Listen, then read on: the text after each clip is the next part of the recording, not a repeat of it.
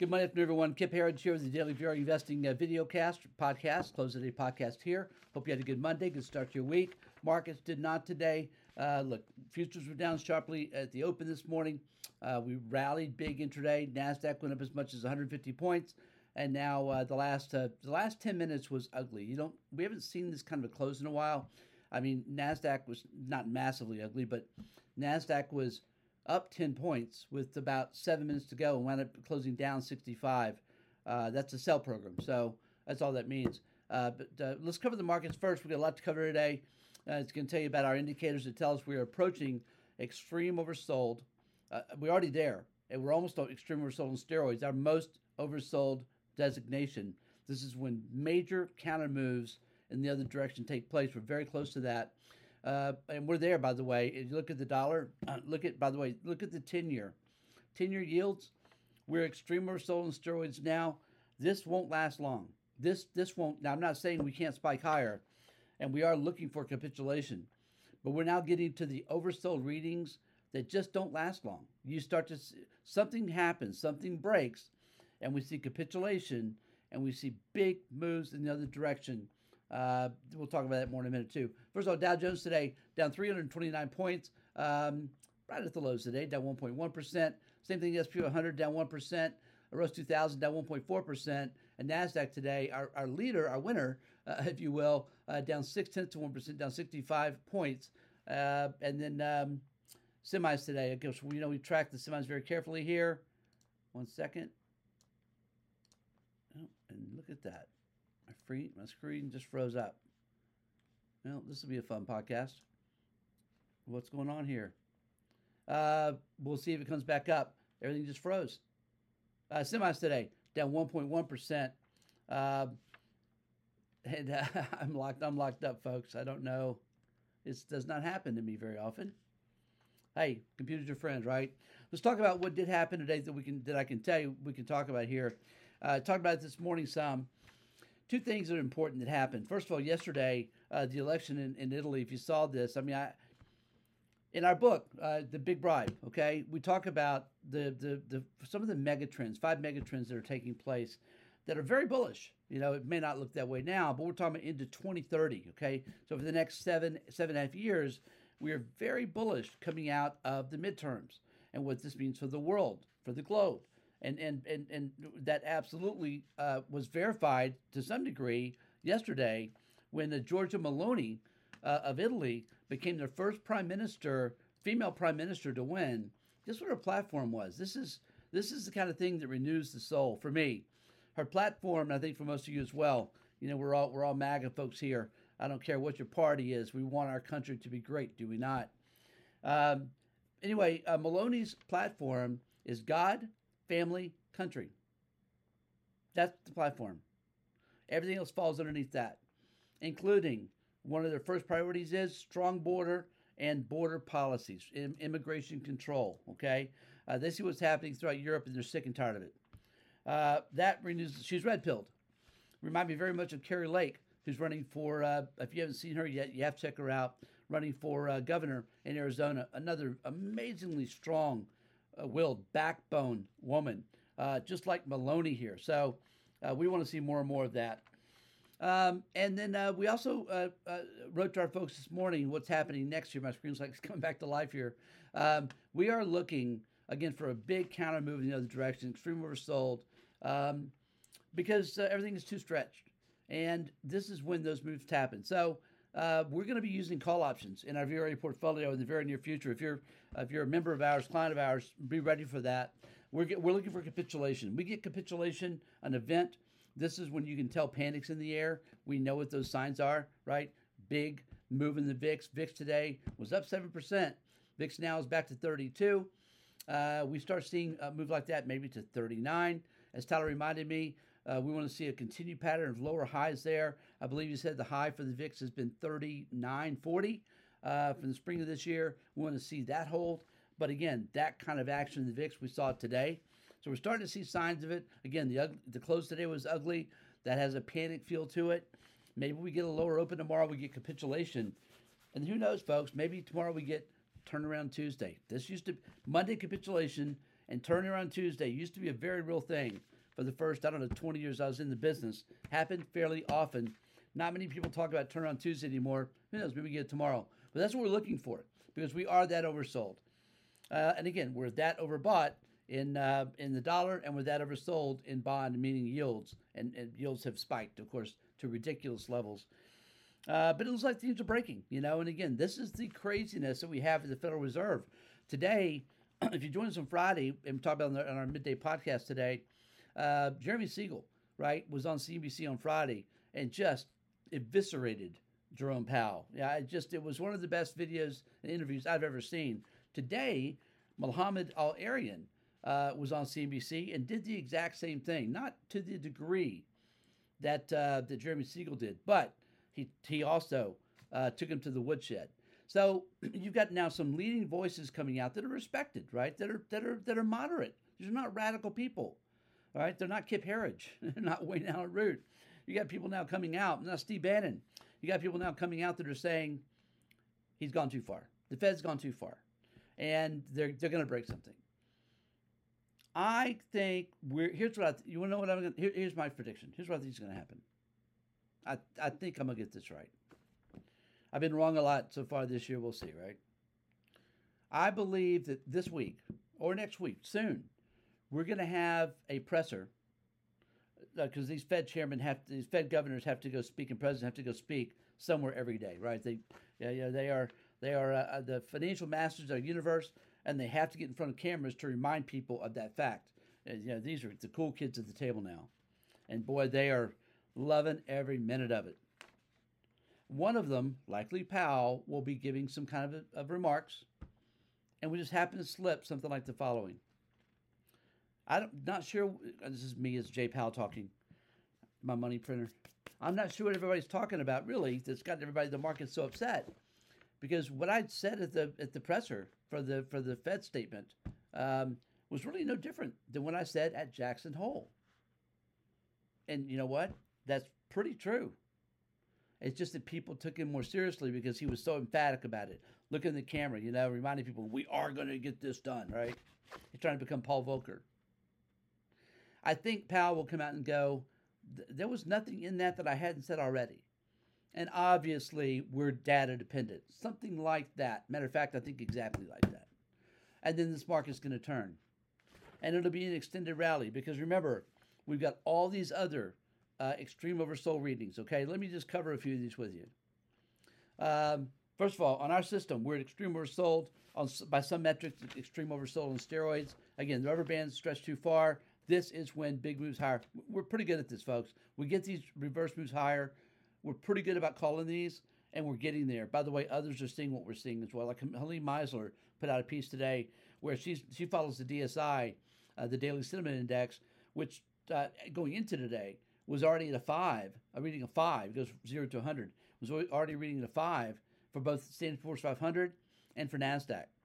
So it just doesn't get more oversold than that very often, you know?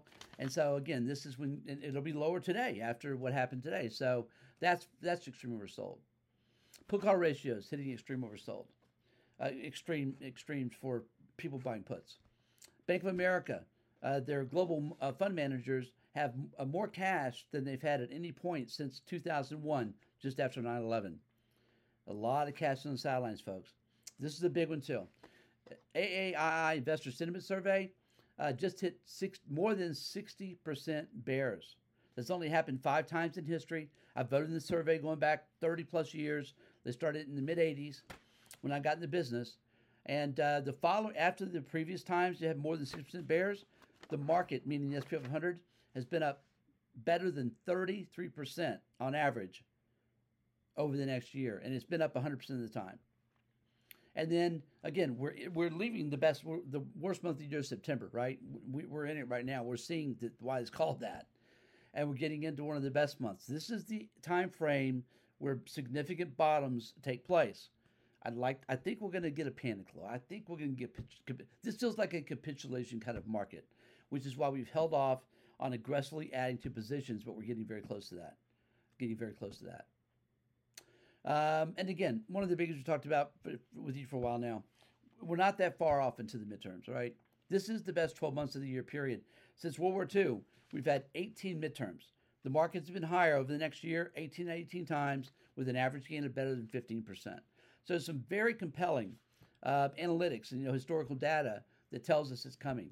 Also, just um, something that you know I, I'm beginning to think, and you probably are as well. The what ifs, right? The what if questions. Everybody's starting to ask me those now. They're coming up. You've probably been asking yourself. Again, I've been asking them. What if we have World War III? What if we have nuclear war? What if currencies collapse? What if yields keep spiking up? Right? What if a global financial crash takes place? And what if the, the Fed is crashing the system intentionally? That's actually probably a very good question. Uh, Rona, the pandemic, was intentional. So it's not a stretch to think that what they're doing now is intentional. There's a big part of this that does feel intentional, does it not? Um, but I will also tell you that in my career, these exact kind of questions, the what ifs, when they're starting to get asked a lot, you're very close to a bottom. Look, this could be the time, right? This could, a lot of people that I know are saying, "This is it. This is all. Everything's coming. This is all. This is it." Right? That setup certainly looks to be there if that's what they want to do. Um, I don't think that's happening now. I'll tell you why. We key off two things in the VRA investing system that are fundamentally the most important to us housing and transportation. Now, I've shared this with you before.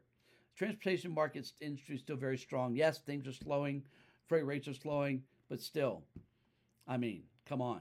You know, look where we've come from. You know, it's been a boom. It has been. It's been a booming period. But also the financial, the consumer, in addition to uh, Fortune 500 companies, banks are flush with cash. This is nothing like 2008. It's not for the for the banks, financial system. It's nothing like 2008. It's just not. Doesn't mean it can't be that can become that way, but it's not now. And here's something really important when it comes to housing. Again, housing and the very investing system is our number one leading economic indicator because it's the biggest thing anybody purchases. Right, 99% of us, the most important and expensive thing we ever purchase the the homeowners have never been have never been in better shape than they are now. Now things have changed a little bit recently, okay, but still consider this: home uh, equity loans, uh, excuse me, home equity has never been higher than it is now. The average homeowner has 57%, roughly 57% equity in their home, all-time record. Credit scores for homeowners have never been higher, all-time high record right now. Okay, so again, it's nothing like 2008. Even late payments and, and defaults are nothing like 2008. We're like in the 80th percentile. So it's very healthy. So the entire financial look at the jobs market, right? Unemployment very low. Everything is is much much stronger than it was in 2008. We're going through a panicky period now. But I believe it's going to be an amazing buying opportunity. I think it's going to be great for the markets. I think there'll be great opportunities in housing stocks, semiconductors, right? We're looking at tech. You know, we're looking to add positions here. That those are the areas we're looking to add, and uh, that's our view. Um, and I think that uh, it's really awesome to use a a, a, a base te- Texas word here. It's awesome that we've got people like Jeremy Siegel basically calling Jerome Powell psychotic. That's my word, but if you watch Jeremy Siegel's interview, you know what he's thinking. He's insane. Okay, he's lost it. You know, why, why are they why are they doing all this with the, the Fed meeting when uh, inflation is clearly peaked, right? And it's collapsing. This is Jeremy Siegel's words. So you got Jeremy Siegel and uh, Mohamed El-Erian and others that are raising their voice now and saying, "You've gone too far, guys. You're breaking stuff. You've gone too far." Uh, what else? Again, as I said, Helene Meisler's flipped. She's also looking for a good rally here to come up soon. Uh, I think you want to stay very nimble here. Uh, that's my view. We're looking for, again, not just a bounce here. By the way, Bitcoin today also closed higher, looking not just for a bounce, but a significant move higher. Let's talk about the internals today. Uh, go to the hood here. Um, I normally don't do a video at the end of the day, and I normally uh, that's Tyler's, Tyler's uh, territory. I normally do them, you know, midday here, but uh, decided to mix it up a little today. If I can get my screen to work here, here we go. Internals, advanced decline. This is ugly stuff, folks. It's not good. Uh, today we had uh, better than five to one uh, losses, advanced decline. So declines lead advantage five to one. Uh, that's on NYSE. Nasdaq uh, right at three to one. Uh, volume today, um, ugly. like 82% downside volume day. Uh, NYSE, uh, NASDAQ was better, about three to one negative there. And then again, this is something that continues to uh, percolate here and doesn't seem to want to go away. I guess it makes sense near near bear market lows. We had over 2,000 stocks, about 2,100 stocks today, hit a new 52 week low to just 35, uh, hit a new 52 week high. So again, the internals are not good. And our sector watch today, uh, we had here we go. Uh, uh, 10 of the 11 sectors, S&P 100 finished lower today, uh, led the downside by real estate down 2.6%, energy down 2.5%, and utilities also down 2.4%. Really, the only thing higher was consumer staples. It was up a, a fraction of a percent. Uh, in our commodity watch today, ugly day here. Again, this has the feel again of of of of of, uh, of panic selling, liquidity selling uh, that's that's that's happening here. Uh, and of course, the dollar's been very strong, so that's bad news for commodities. Uh, gold today down $25 an ounce, 1.5%, back down to 16.29 an ounce. Silver uh, down 3% today at 18, 18.33 an ounce. Copper uh, down 1, 1.5% today at 3.28 a pound. And uh, oil today uh, got hit pretty good. Oil down 222 a barrel at 76.52. By the way, that's what we're also looking to buy are energy stocks. Flush with cash. Energy prices are only going to go higher. Oil and gas uh, this is going to pass. This, this is not an economic meltdown. This is a Fed induced slowdown, a Fed induced shakeout, whatever you want to call it. Because what's also about to happen here, I believe, is I've and I've, I've heard this from some very smart people that I've come to trust, is that China is going, about to reopen, and their economy is going to soar.